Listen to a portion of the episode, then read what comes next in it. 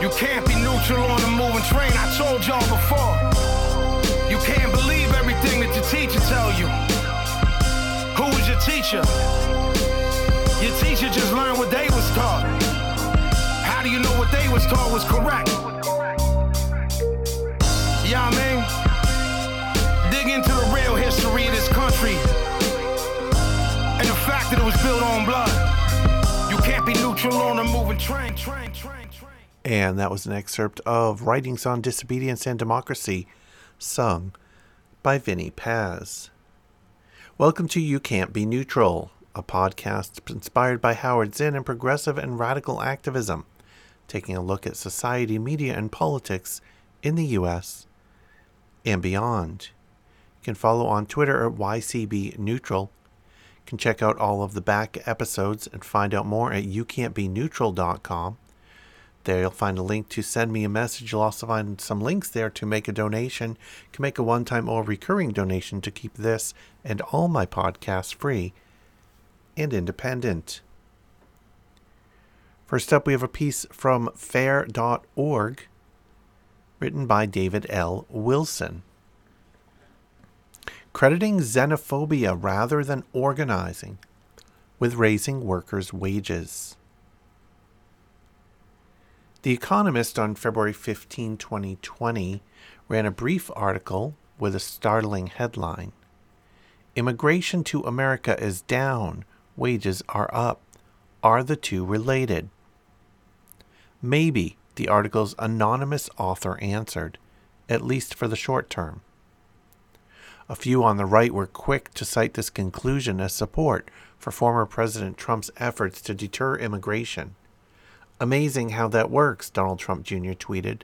Thanks, real Donald Trump. Breitbart's Neil Munro used the article to claim that immigration restrictions were driving up blue collar wages, and those extra wages are stabilizing the U.S. economy. The Economist article didn't get much public attention beyond these references, but we can expect more claims of the sort as conservative politicians and media react to Biden administration moves to address wage disparity and to reverse some of Trump's xenophobic policies. A preview came on February 16 when Utah Senator Mitt Romney tweeted that he and a fellow Republican, Arkansas Senator Tom Cotton, were introducing legislation to raise the federal minimum wage, but only in exchange for further restrictions on undocumented immigrants seeking jobs. We must protect American workers, Romney explained. The Economist's argument is based on a pay increase that low wage workers received during the Trump years. Nominal wages for U.S. workers without a high school diploma jumped by nearly 10% in 2019, according to the article, while most workers have only received an increase of 2 to 3% in recent years. Why would low wage workers be getting a disproportionate boost? The obvious answer is that state and local governments have been raising their minimum wage requirements over the past few years. The Brookings Institute finds that low paid workers in states with sizable minimum wage increases have seen their real pay rise three times as much as similar workers in states that failed to raise the minimum. The Economist admits that minimum wage hikes may be one of, quote, many factors for wage increases, but it focuses on a different explanation. Net immigration to the United States, the number of immigrants entering minus the number leaving, fell to 595,000 in 2019, the lowest number for the decade. So, slower growth in the immigrant population could have cut down the number of low wage immigrants competing for jobs with low wage US born workers, and this would then drive up wages for the latter group. There's a big problem with this argument, however the lack of any evidence that Trump's policy changes significantly reduced the number of low wage immigrant workers. Undocumented immigrants are disproportionately employed in low wage jobs. As of 2014, undocumented immigrants only made up about 5% of the total workforce, but represented some 31% of drywall installers, 24% of maids and housekeepers, and 20% of grounds maintenance workers. Documented immigrants also work in these jobs, as do many U.S. citizens, but they often find more remunerative employment. The official U.S. immigration system, meanwhile, favors wealthier, better educated applicants. Nearly half of the foreign born authorized to enter the United States over the last decade have a college degree, a higher rate than the U.S. born population. These better paid authorized immigrants seem to have been the ones most impacted by Trump's immigration policies. A large part of the reduction in recent immigration results from the former administration's assault on legal channels for entering the country and acquiring lawful residence, the Muslim ban, the drastic reduction of refugee resettlement, the de facto dismantling of the asylum system, and the new bureaucratic hurdles in the visa application process. In contrast, Trump did less to lower the number of undocumented workers. As the Migration Policy Institute has noted, quote, the Trump administration deported less than half as many unauthorized immigrants during its first three fiscal years than did the Obama administration during the same time frame. The undocumented population may even have risen slightly from 2017 to 2018 what really works. In any case, the economist's argument depends on a supposed correlation between the number of low wage immigrants and the pay of low wage U.S. born workers. But most recent history doesn't show any such correlation. The Pew Research Center reports that unauthorized immigration soared in the late 1990s from 5.7 million to 8.6 million, while the period from 2010 to 2014 brought a small decline. Did low wage workers lose out in the first period and make gains in the second? Not at all. According to a study by the Economic Policy Institute, wages for the bottom 10th percentile of U.S. workers rose in the late 1990s and fell during the years from 2010 to 2014. It's not really surprising that the economists chose to focus on immigration policy rather than minimum wage regulations as an explanation for pay increases. Corporate media tend to be critical of calls to lift the wage floor, often citing exaggerated claims about unemployment and dire but unfounded warnings about the destruction of restaurants and other small businesses. Quote, a $15 minimum wage would hurt those it's meant to help, an opinion piece on CNN Business advises. What's even worse for both Trump backers and corporate publicists is the way the wage increases were won through campaigns by the low wage workers themselves. Groups like Fight for 15 organized, marched, and walked out, often with strong participation by immigrant workers, to push state legislatures and city councils into doing the right thing. These efforts are continuing, a number of fast food workers held strikes on February 16 to demand a $15 federal minimum wage. For years, the media narrative has been that repressive immigration policies, billions spent on immigration enforcement, families torn apart, thousands dying on the southwestern border, will somehow lead to wage hikes. They haven't, and they won't. What really works is organization and class struggle. And indeed, that is the way that $15 an hour minimum wage has been enacted in a number of states and cities, all of which uh, are phased in approaches, none of which are immediate moves to $15 an hour. So we're we're talking now in 2021 about a $15 an hour minimum wage that has been passed in some places but hasn't been realized in very many of those places yet. They're still on the on the gradual uptick. Um, New York may be one of the few that has reached the $15 mark by now. It's not enough the $15 minimum wage has been fought for for, for at least five years, if not more. A $15 minimum wage was necessary in 2015 and 2016 when, when Bernie was running against Hillary, and, and it was part of Bernie's platform. It was necessary then. We're in 2021.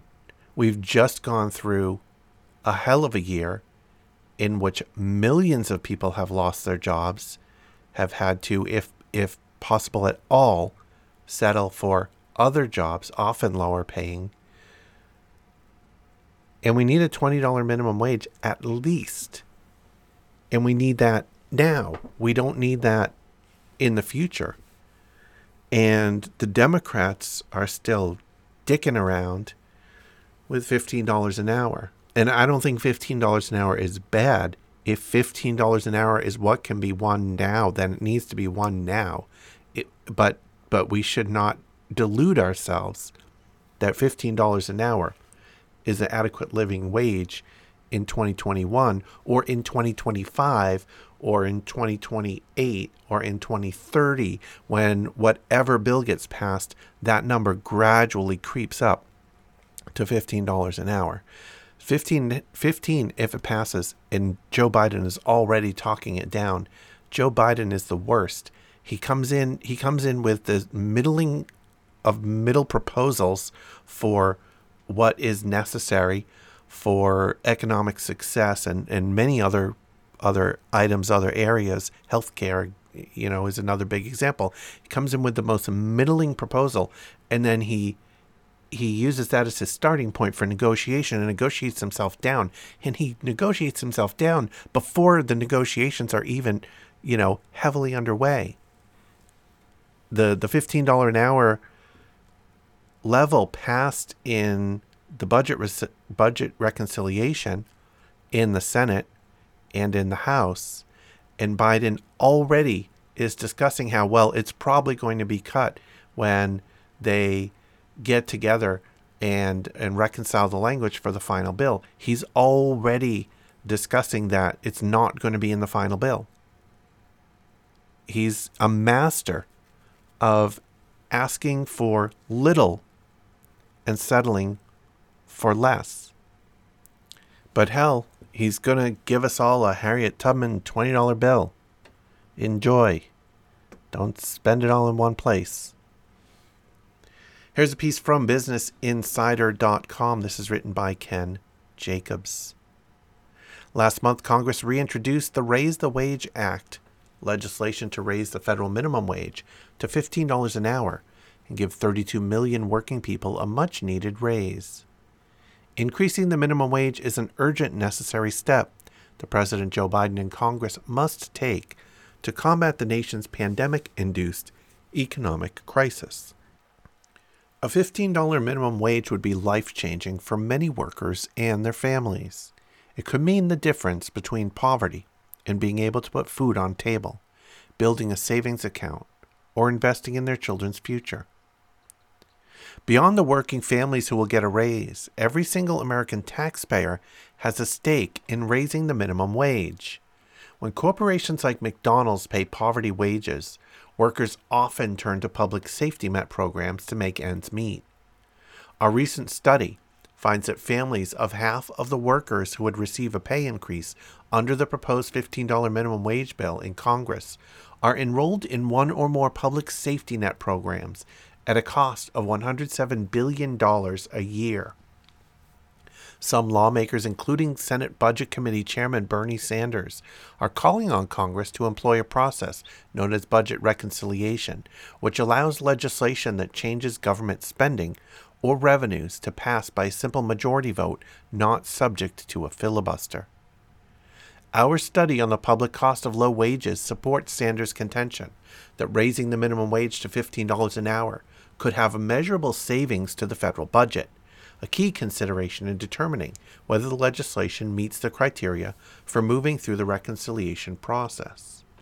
This is backed up by new research finding that a $15 minimum wage could save the federal budget at least $65 billion per year. The federal minimum wage has stalled at 7.25 an hour since 2009, the longest ever period without an increase since the Fair Labor Standards Act was passed in 1938. A $15 minimum wage would bring savings to our safety net system, funds that can be redirected to other essential needs. As we look at recovery from pandemic related unemployment and recessions, it is especially important that cash strapped states are able to target public funds for maximum community benefit. In our study, we look at working families in the 42 states that have not passed a $15 minimum wage law.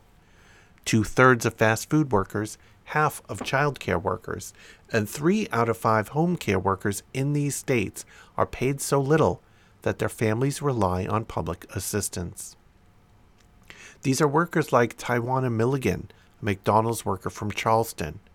Tawana is raising three children her son who has sickle cell disease, and her niece and nephew, on a paltry $8.25 hourly wage from McDonald's, stitching together safety net programs like Medicaid and food stamps to make ends meet.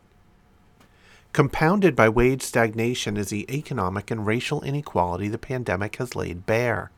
Many low wage workers, disproportionately women and workers of color, are in service occupations and are more likely to rely on public transportation for their commute. They work every day to meet our essential needs while placing themselves and their families at a higher risk for COVID 19 exposure. Corporations have not increased pay to compensate for the increased hazards workers face.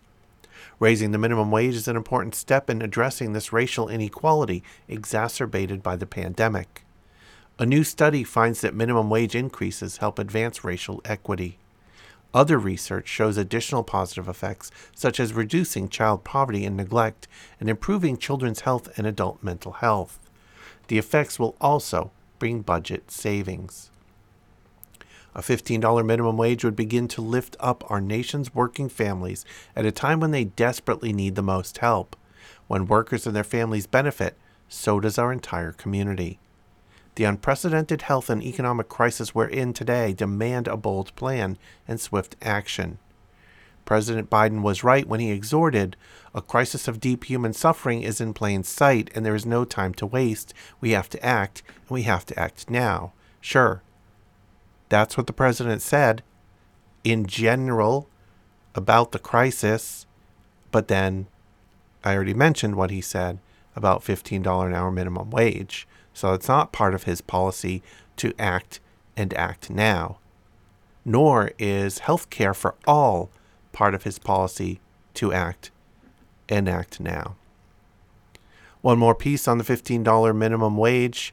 This is by Reverend Dr. William J. Barber II, is published at commondreams.org. The fight for a $15 minimum wage is a fight for racial justice. 62 million people in the United States make less than $15 an hour. And here's the truth the fight to raise the minimum wage to a living wage of $15 is as important as the Civil Rights Act of 1964 and the Voting Rights Act of 1965. For black people, it's taken us 400 years to get to 725 an hour. We can't wait any longer. People in Appalachia can't wait any longer. Poor white people, brown people, we cannot wait any longer. And we won't be silent anymore. The low wage workers, tipped workers, people making less than $15, were already in a kind of depression before the COVID 19 pandemic hit. This is deadly. Hundreds of people are dying a day from poverty. Many of them are low wage workers, tipped workers, people getting sick unnecessarily. Meanwhile, tens of millions of people still lack health care. When it comes to the $15 minimum wage, some politicians say they're worried about small businesses. But we have to ask them have they voted for universal health care for everybody? Because if they were really worried about small businesses and their costs, they would pass universal health care so that small businesses didn't have to pay that money to cover their workers. If they were really worried about these businesses, they would pay people a living wage. Because guess what? The people with living wages are going to spend that money. And guess where they're going to spend it? Back in the businesses. We cannot get this close and then fall back. We need to say to President Biden, to Democrats, to Republicans, to senators, to all of them don't turn your back on the $15 an hour minimum wage. Listen, 55% of poor, low wealth people voted for this current ticket. That's the mandate. The mandate is in the people who voted, not in the backslapping of senators and congresspeople. It's the people who voted. If we turn our backs now, it will hurt 62 million poor, low wealth people who have literally kept this economy alive, who were the first to have to go to jobs, first to get infected, first to get sick, first to die. We cannot be the last to get relief and the last to get treated and paid properly. Protect us, respect us, and pay us. The truth of the matter is, there can be no domestic tranquility without the establishment of justice.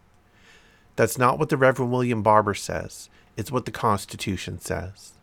The establishment of justice precedes domestic tranquility and you can only hold domestic tranquility when you promote the general welfare of all people.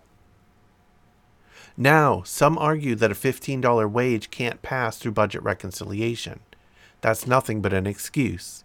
The fact of the matter is, when Republicans wanted to pass tax cuts and cut welfare, they used reconciliation. One time, when the parliamentarian gave them the wrong answer, they fired the parliamentarian and got another parliamentarian to give them the right answer. So there's one set of rules that apply for corporations, and there's another set of rules when it comes to poor and low wealth people. And that's why we're saying to Democrats don't play the reconciliation game. It only takes a simple majority of 51 votes to overturn what the parliamentarian says. Let's be real about this. People turned out to vote, and it's time for this to happen. Back during the New Deal, people said to President Roosevelt that the minimum wage was going to break the country. You know what Roosevelt said to them? He said, Any business that doesn't want to pay people the minimum wage does not belong in America. He said, You don't have a right to exist in this country if you don't want to pay people a basic minimum wage. 57 years ago, Martin Luther King Jr. called for a $2 an hour minimum wage, which would be over $15 today. A few weeks ago, all the politicians were saying, Let's follow Dr. King. Let's hear Dr. King's message of love. Well, you can't hear the message of love without hearing the love and the justice connected together. To go backwards on this would be morally indefensible, constitutionally inconsistent, and economically insane. We cannot address racial equity if we do not address the minimum wage of $15. There's no such thing as racial equity when you just address police reform and prisons, but you don't address the issue of economic justice. And if you address economic justice, guess what? It helps black people, and white people, and brown people, and Latino people. It helps everybody. Everybody in, nobody out. When people, regardless of their race, their color, their creed, their sexuality, their disability, come together to fight to change the narrative, to demand, and to vote, this is the coalition that the aristocracy and the greedy always fear. My grandma used to say, Work while it is day, because the night comes. She got that out of the Bible, and Isaiah 10 says, Woe unto those who legislate evil and rob the poor of their rights, who make women and children their prey. We have to act like we have one shot on this. Tomorrow is not promised. It is time to push through every non-violent tool we have. We know that in every battle, if we fight, we win. And if we don't fight, we can't win. Let's go forward together, not one step back. And that is brilliantly put covers just about all of it. And when when the U.S. federal government finally passes a federal minimum wage of fifteen dollars, it should not be phased in. It should be instant, date given, boom. Every worker, every employee in the United States gets at least $15. Then, instead of a phased in approach, because some small businesses will have real fiscal challenge and harm in paying a $15 wage. they should set up a program for those small businesses, for certain criteria businesses, means tested, the only good means testing out there. They should have a means tested program. If you're a small business under certain conditions, then the federal government will have a will cover a portion of that minimum wage and phase it out over 5 years. So, for example, you'll pay $10 in year 1 and the government will pay 5 and your employee will get 15 starting in year 1. In year 2 you'll pay 11 and the government will cover 4, etc. for 5 years till the government coverage of the minimum is phased out. So our next story moves us from the income side of the equation to the expense side of the equation. This is written by Brett Wilkins and is published at commondreams.org. New economic study demolishes myth about student debt, parroted by Joe Biden. The latest annual student debt report from the social science research group Jain Family Institute, published Thursday, belies claims by President Joe Biden, who earlier this week said he would not cancel $50,000 in federal student loan debt per borrower, that such a move would disproportionately benefit people who attend elite private universities. The 2021 Student Debt and Young America report, authored by JFI's Laura Beamer and Edouard Nilaj, begins by noting that young people are, quote, overrun with student debt. This crisis is a culmination of waning government funding for higher education, wage stagnation, wealth inequality, and a misleading emphasis on obtaining high credentials, all leading to the financial gap between college prices and later earnings, they write. In 2020, aggregate balances reached $1.66 trillion in 2019 dollars, 122% higher in real dollars than in 2010. The authors continue. Not surprisingly, the number of borrowers, the amount they owe, and the number of loans each borrower acquires have all increased over the time period. In 2019, 18 to 35 year olds with student loan debt owed nearly $35,000 on average, compared to just over $28,000 in 2009. Back in 2009, there were only 32 million federal borrowers. In 2019, that number swelled to 43 million. The study notes marked racial disparities in student debt, with black people suffering both the largest increase over time and the highest median amount owed in 2019 at $20,236. Asian students experienced the worst debt inequality in 2019. Although their median debt was 18,548 that year, their average debt balance was 38,860. Critically, the study finds, quote, because low and lower middle income communities see the worst debt to income ratios, they would see the largest portion of their income freed up through student debt forgiveness young adult borrowers in low and lower middle income communities would receive an outsized share of forgiveness in aggregate dollars compared to middle and upper income communities. This flies in the face of the implications of Biden's remarks at a CNN town hall Tuesday evening in Milwaukee, where the president said he doesn't want to forgive billions of dollars of debt for people who have gone to Harvard and Yale and Penn instead of using that money to provide money for early education for young children who come from disadvantaged circumstances.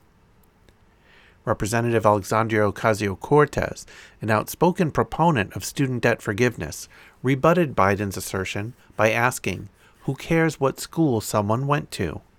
Entire generations of working class kids were encouraged to go into more debt under the guise of elitism. This is wrong. Ocasio Cortez tweeted late Tuesday. The case against student loan forgiveness is looking shakier by the day. We can and should do it. Keep pushing. Speaking of the freshly published JFI study, Beamer on Thursday tweeted that she was waiting until this report came out to address the ridiculous Harvard, Yale, and Penn comment from Biden, calling it a myth that borrowers attending elite schools would overwhelmingly benefit from forgiveness compared to their peers elsewhere. Other progressive politicians and advocates also pushed back on Biden's remarks. Representative Ayanna Pressley affirmed that the president could cancel student debt with a stroke of a pen. Americans for Financial Reform, which has led demands for Biden to cancel $50,000 of student debt per borrower through executive action on Wednesday, decried Biden's proposed $10,000 per person debt relief as inadequate. Quote, Far more than $10,000 in cancellation is required, the group said, to provide aid that 44 million families and the economy need. And debt forgiveness should not stop at $50,000. The government owns the vast majority of college debt, and they could wipe it all out in short order, which would, for the vast majority of those borrowers, free up cash for them to spend in the economy. This would be a massive economic boost if this money was not going to service that old debt, but instead going to pay for goods and services and housing and sometimes as needed food and shelter to support someone's living conditions, especially in this time of COVID when so many millions of people have lost their jobs and have not found new jobs or are um, have found new jobs that don't support them in the way their previous job did. This kind of economic boost would be phenomenal. Next up is a piece published at amsterdamnews.com. This is written by Phara Souffrant Forrest, who is an assembly member. Since our nation's founding, black Americans have existed as second class economic citizens. Under the regime of chattel slavery, black Americans were sold and bought as property, but even their emancipation did not afford them equal economic rights. Decades of sharecropping gave way to the era of Jim Crow, while black Americans were continually subject to a system of economic apartheid. Black people were barred from certain educational institutions, various financial institutions, and a number of employment opportunities, which makes economic advancement nearly impossible. Today, the median wealth of white households sits at $180,000, while the median wealth of black households in America is merely $23,000. This simple statistic is a chilling reminder of the enormous racial wealth gap in our country and how it is fundamental to the culture of white supremacy in our country. While white hoods and burning crosses are no longer ubiquitous, the economic apartheid that still exists in our country has wreaked havoc on its communities. In the face of each economic downturn, and COVID 19 is no exception, black Americans have faced the brunt of the trauma. During an economic downturn, it is black Americans who are more likely to lose their jobs and face food insecurity and the threat of eviction. Today's brutal economic reality is a direct consequence of the attitudes of a ruling elite that has seen black lives and black labor as disposable, allowing wealth to accrue often to white families, but very rarely to black ones. This is a historic injustice that can only be solved with radical action. If we are to end this system of economic apartheid and shrink the dangerous ra- racial wealth gap, we must tax the rich.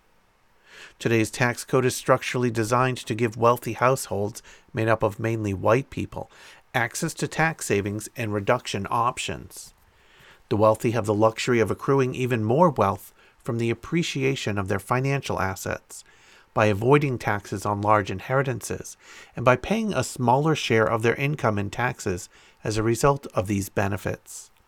Given Black and Latinx families are consistently less likely to own homes, receive inheritances, or to hold financial assets, this shows that these tax mechanisms clearly play a role in perpetuating the racial wealth gap. To further compound racial inequality, Other parts of our tax code essentially function as giveaways to the wealthiest white households. Take the tax deduction for income earned from pass through businesses. Over half of the savings from this deduction alone accrues exclusively to the top 1% of households who are mostly white. Similarly, the Institute on Taxation and Economic Policy found that 80% of the savings from Trump's Tax Cuts and Jobs Act ultimately flowed to white households, with only about 5% of the savings benefiting black households. These unjust tax laws are representative of the deliberate actions our federal and state governments have taken to maintain an economic caste system. They allow the wealth, therefore the power, of white Americans to grow year by year, while black and brown Americans struggle each year to make ends meet. These tax cuts also come at the expense of public services, which millions of black and brown Americans rely on. Simply put, our governments have created a system that allows the rich to grow richer while black and brown Americans suffer. We cannot defeat this system by attempting to climb an economic ladder designed to keep us at the bottom. We must instead advocate for racial change, and we must start here in New York. Early this year, a groundbreaking coalition of grassroots organizations and progressive legislators announced their support for the Invest in Our New York Act. This platform of six sweeping tax proposals would help New York undo the racist legacy deeply embedded in our state's economy. The heirs tax would tax large inheritances to end the accumulations of billions by some of New York's richest white families.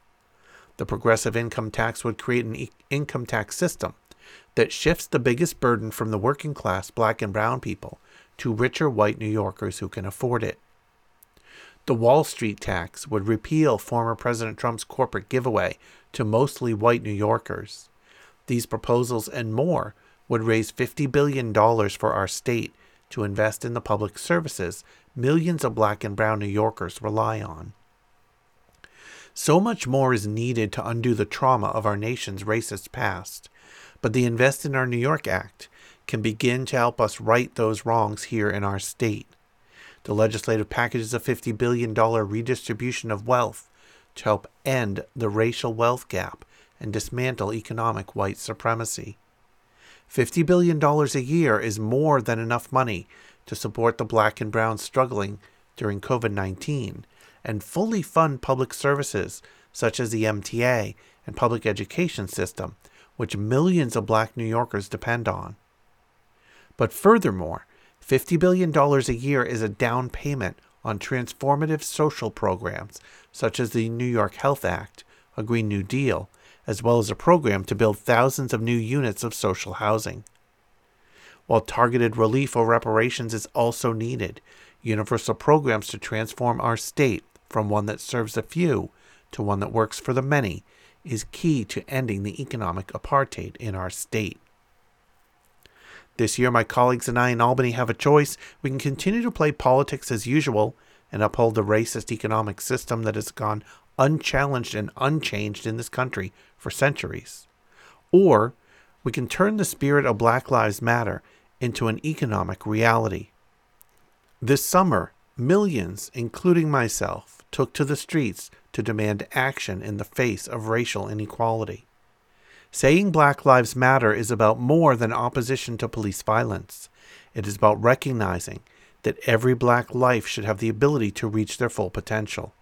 That cannot happen in a system of economic apartheid, and that cannot happen under our current tax system.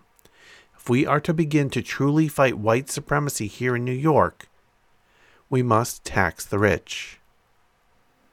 Speaking of the rich, one of the ways that they get rich is by uh, vulture capitalism, more commonly known as venture capitalism, in which organizations buy various types of businesses, or invest, I should say, into various types of businesses, suck out a ton of profit, leave those businesses with two tons of debt, and then sell them or pass them along to somebody else or just abandon them to go bankrupt.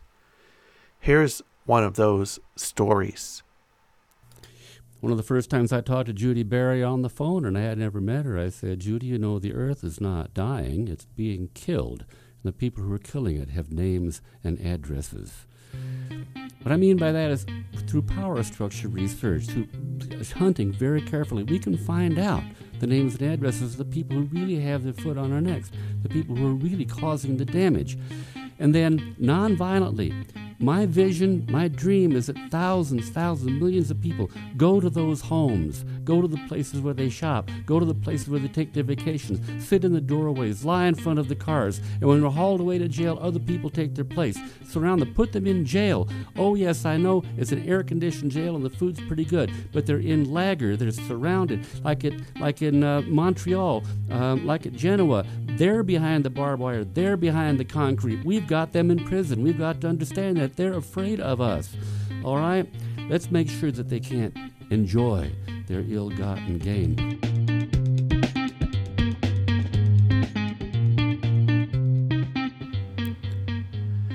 This piece is written by Peter Elkind and is published by ProPublica.org.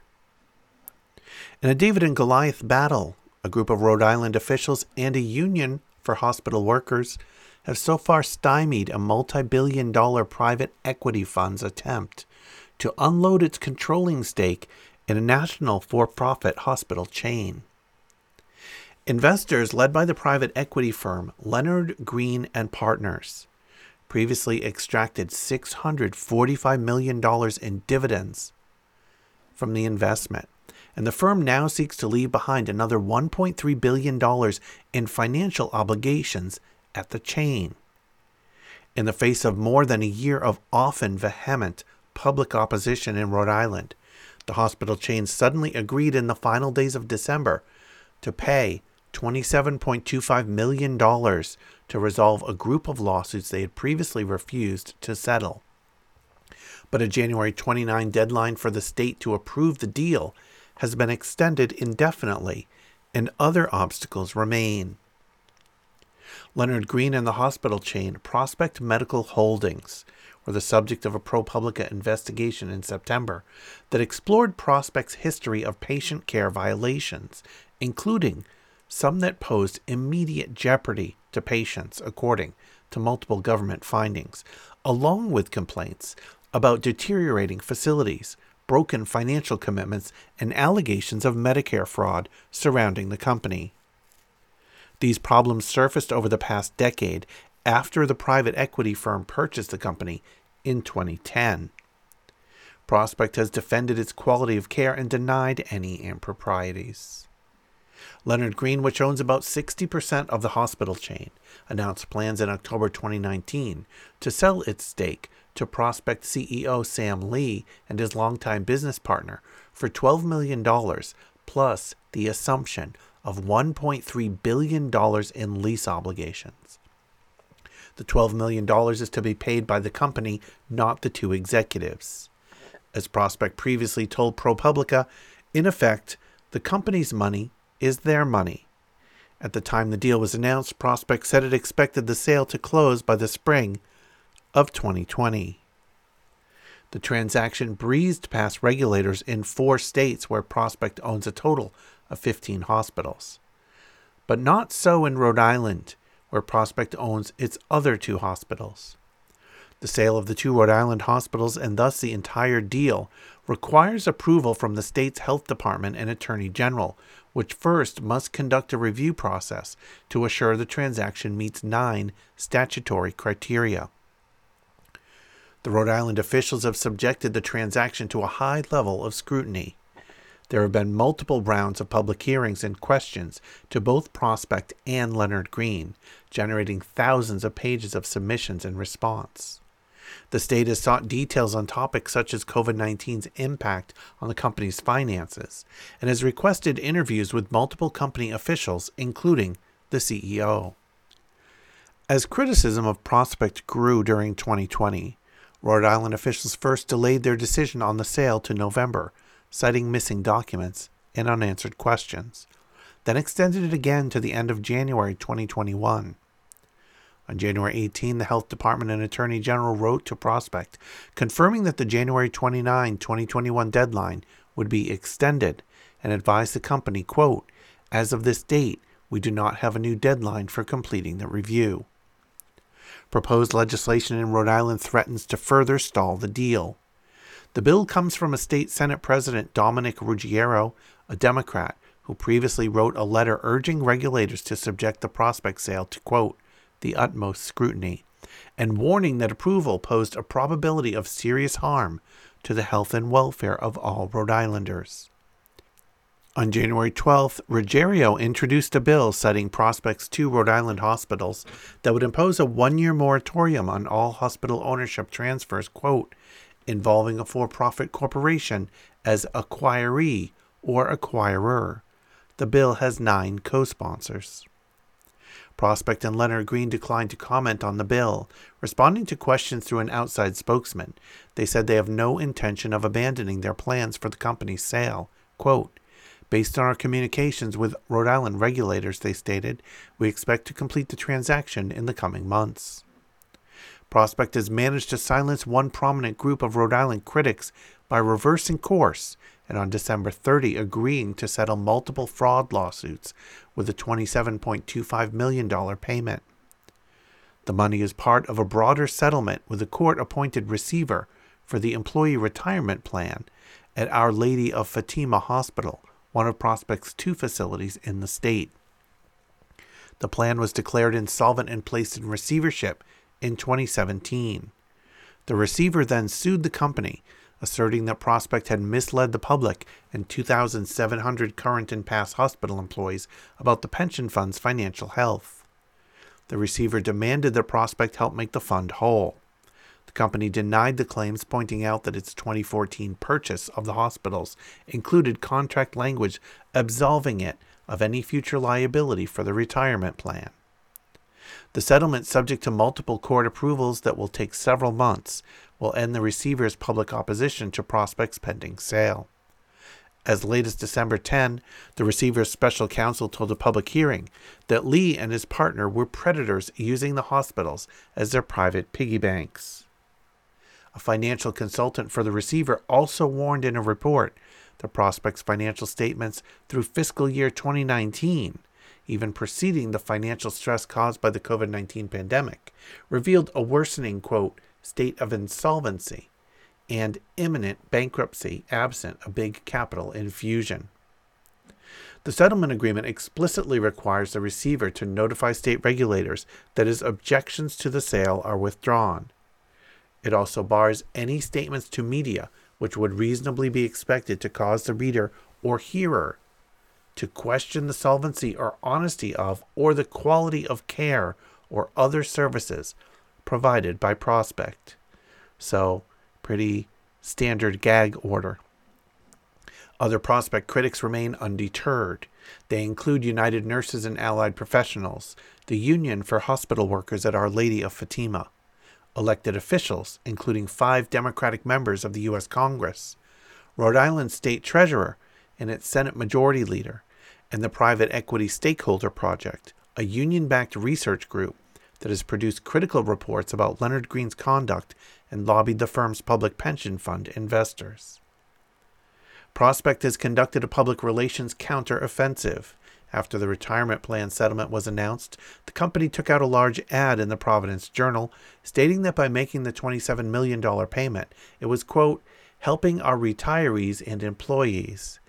In doing so, quote, because we are fully committed to Rhode Island. A second ad solicited support for the company's sale. They're so committed to Rhode Island that they're trying to sell. Today, Prospect seeks state approval to allow its founders to buy out the outside investors in Prospect, with all that Prospect has done for Rhode Island and will continue to do.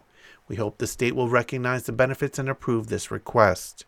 The company issued a press release noting that an outside monitor for the state had found that Prospect had met the commitments it had made for capital spending at the two hospitals. The union responding to Prospect's claims with a postcard that is being mailed this week to 4,000 state opinion makers. It warns Rhode Islanders beware, Prospect Medical Holdings is a wolf in sheep's clothing.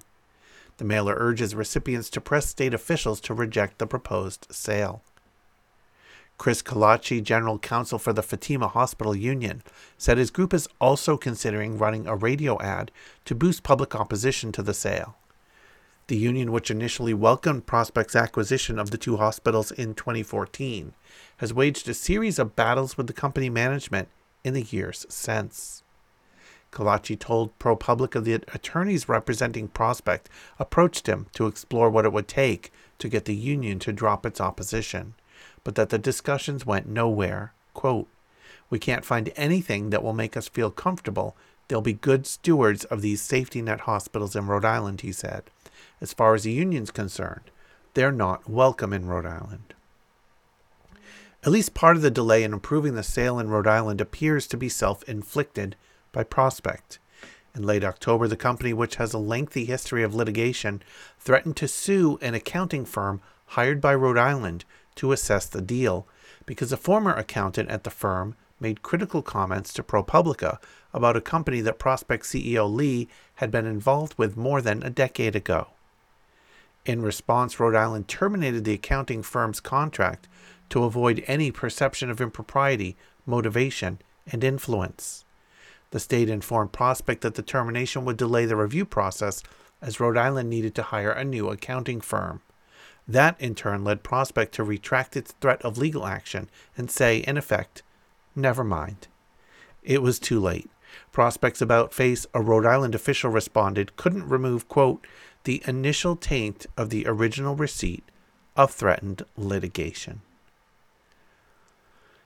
And finally, a little look at the solution to vulture capitalism in the healthcare industry in the United States.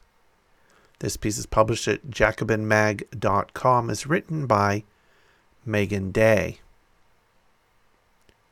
The standard case for a single payer health insurance system is pretty well known. Anyone can get care without courting financial ruin. Monumental personal decisions, like when to have a child or whether to leave or take a job, no longer hinge on the whims of an employer or the dysfunctions of the private insurance market.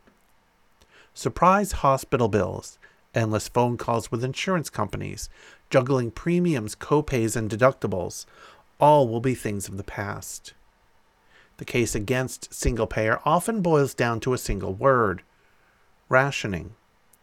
When critics peddle scare stories about Canadian or British waiting lists, they're trying to conjure images of scarcity and austerity, the social democratic equivalent of Soviet breadlines. The truth, of course, is that you only have to look around to see that healthcare in America is already rationed.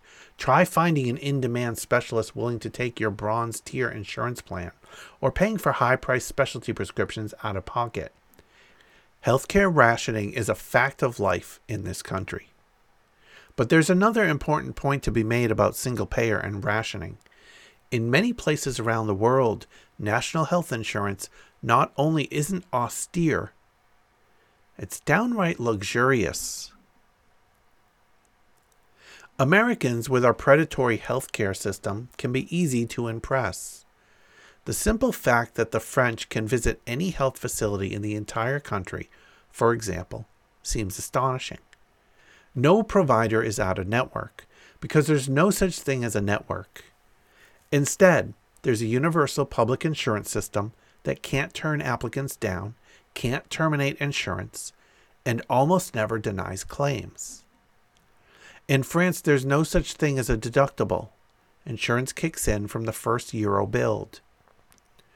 Since there's no need to hire people to rifle through reams of paperwork and make judgment calls about denying claims and refusing coverage, because the system has no stockholders to pay dividends to, the French insurance system spends next to nothing on paperwork. Prices for treatments are fixed and cost the patient next to nothing. For Americans accustomed to the need to change doctors every time they change plans, change plans every time they change jobs, and navigate things like claims denials, unpredictable charges, and endless paperwork, it seems extravagant. But the conveniences don't stop there. Since French providers aren't carved up into networks, the government is able to issue what is called a carte vitale or life card to all legal residents over the age of 15. With a patient's permission, the card contains centralized information on the patient's every medical visit, treatment, prescription, surgery, and so on, going back to 1998. The physician inserts the carte vitale into a card reader, and the patient's medical records pop up on a screen. Not only does it help doctors offer informed care, but it makes billing simple and eliminates much of the nightmare of transferring medical records. The physician logs the treatments, hits a button, and then waits roughly three days to be paid. When doctors go on house calls, they take a portable card reader with them. That's right. In France, they make house calls. Patients can request one anytime by calling around the clock national hotline. The visit costs just 31 euros. The bare bones austerity of American health care becomes truly glaring when we look at maternal, infant, and elderly care. In Holland, anyone who gives birth to a baby is entitled to a kraamverzorgster, or in home postnatal nurse, covered by the country's basic government funded health insurance. The kraamverzorgster watches over the health of the newborn and mother, provides medical advice, and helps out with bathing, diaper changes, and even laundry. The care workers employed in the nation's Kraamzorg system work an average of 49 hours over eight days per family. The program is universal and not income dependent. A woman who works as a Kraamverzorgster is entitled to a Kraamverzorgster of her own. France's national health program has something similar, with nurses assigned to new mothers at home for the first week. It also includes access to a network of neighborhood clinics where new mothers can bring their infants at any time, even without an appointment. The clinics offer universal provisions of postnatal physical therapies, including La Reeducation Perineale, which helps mothers retrain the muscles of their pelvic floor lightly ridiculed in the American press as a symbol of French profligacy. The therapy actually decreases the incidence of urinary incontinence and improves women's sex lives, while also making it safer and less painful to have more children, should they choose to do so. In Norway, where the system comes closer to what we might call true socialized medicine, where both the insurance and the provider systems are publicly run, New parents receive home visits from midwives on top of a generous allowance furnished by the state, which can be used however the parents see fit. The Norwegian government accomplishes this while spending significantly less per capita on health care than the United States. In T.R. Reid's The Healing of America, the American author asks a British friend to tally how much she spent having her baby in England. Twelve quid, she answers two for a copy of the sonogram photo, 10 for the taxi on delivery day. In the US, by contrast, women with insurance can expect to pay $3,400. And without insurance, the sky's the limit. With childbirth so expensive, maternal hospital stays have gotten shorter. New mothers are sent home within a couple of days and typically have an OBGYN checkup about six weeks after birth. Partly as a result, the U.S. has the highest maternal death rate in the rich world, almost three times that of the UK. Long term care is another area where universal healthcare systems deliver the goods. 8 million Americans require long term care services, most of them elderly. As many as two thirds can't afford to buy long term care insurance, and Medicare doesn't cover extended stays in nursing homes. Without coverage, the price of assisted living is comparable to private college tuition. As a result, many middle class Americans' best hope of affording long term care is becoming eligible for Medicaid, which requires selling off assets and then draining nearly all personal savings to meet means tested criteria. The Scandinavian countries cover all long term care through the state, both in home and in residential facilities. Denmark, Germany, Holland, and Norway all offer generous state benefits and compensation to people who take time out of the labor force to care for loved ones. The Czech Republic and Poland offer state funded allowances to elderly people in need of long term care, similar to the Nordic child benefit model. Japan, meanwhile, has implemented a universal publicly funded insurance system specifically for long term care, covering not just residential stays, but also drop in community centers for the elderly. It also pays for caregivers to help with minor chores long before an elderly person becomes incapacitated. The point being to keep seniors in their homes and communities for as long as possible. When they do end up in assisted living facilities, they can benefit from the Japanese government's heavy investments in developing robots to assist with residential elder care, spanning from interactive stuffed animals to machines that can transfer a patient from bed to wheelchair. Japan implemented its long term care insurance system when policymakers realized that changing family structures and rapid aging meant that relying on informal care would inevitably lead to a crisis like the one currently facing the United States. They made the choice to socialize care to avoid the dystopian scenario of millions of neglected, impoverished, elderly, moldering, and underfunded institutions.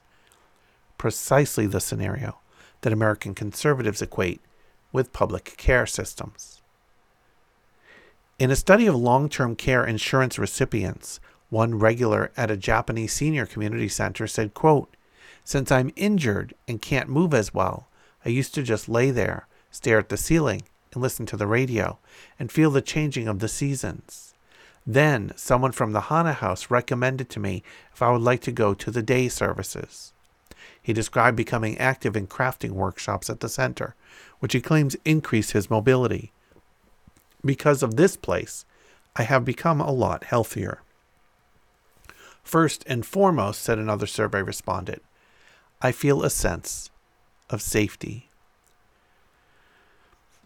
Politicians pushing a single payer system will promise a utopia, but if they get their way, Americans will see the shambles that will remain of our healthcare system once the death spiral concludes its destructive path, warns The Federalist, a right wing publication.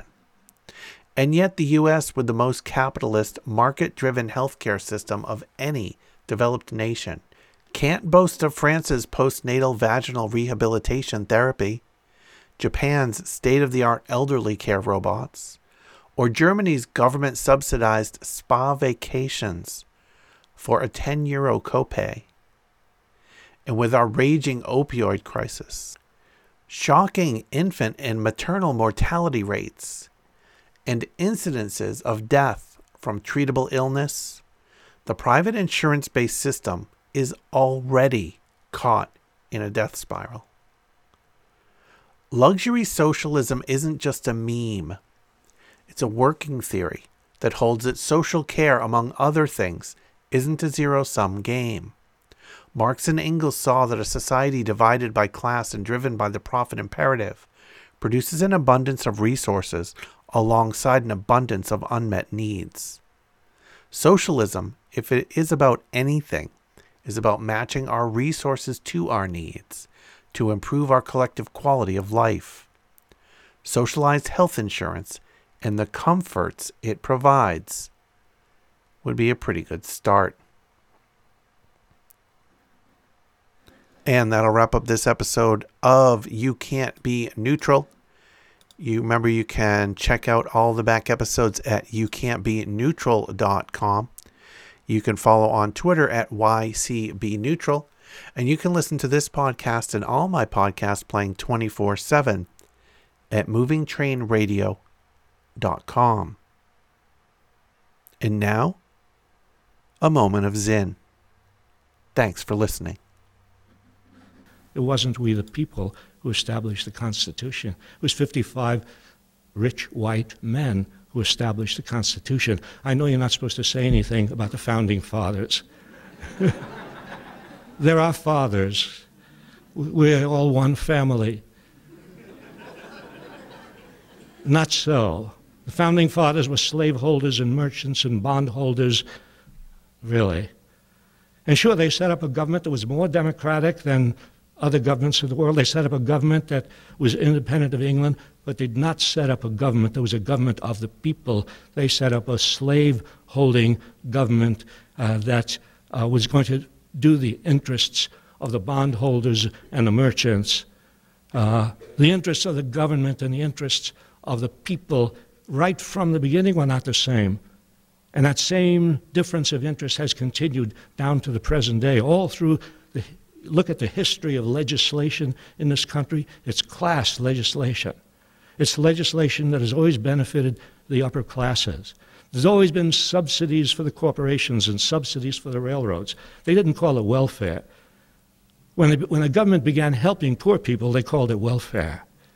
When the government gave hundreds of millions of acres of land to the railroads, they didn't call that welfare. But the legislative history of this country is a history of legislation favoring the rich, to put it bluntly. And uh, there were some breakthroughs, there were some uh, oddities, there were some moments in history when this was not true. Uh, in the 1930s, something happened. In the 1960s, something happened. What happened is that people rose up all over the country and demanded change. And the demands grew so loud and, and so threatening that then in the 1930s we got Social Security and we got unemployment insurance and we got subsidized housing. And in the 60s we got Medicare and Medicaid. So there have been moments in our history when the people and their desires and their anguish over their situation has broken through. Uh, and then, then we got legislation that moved away from the traditional class, upper class legislation of the government. But it is extremely important to understand this conflict of interest between government and us.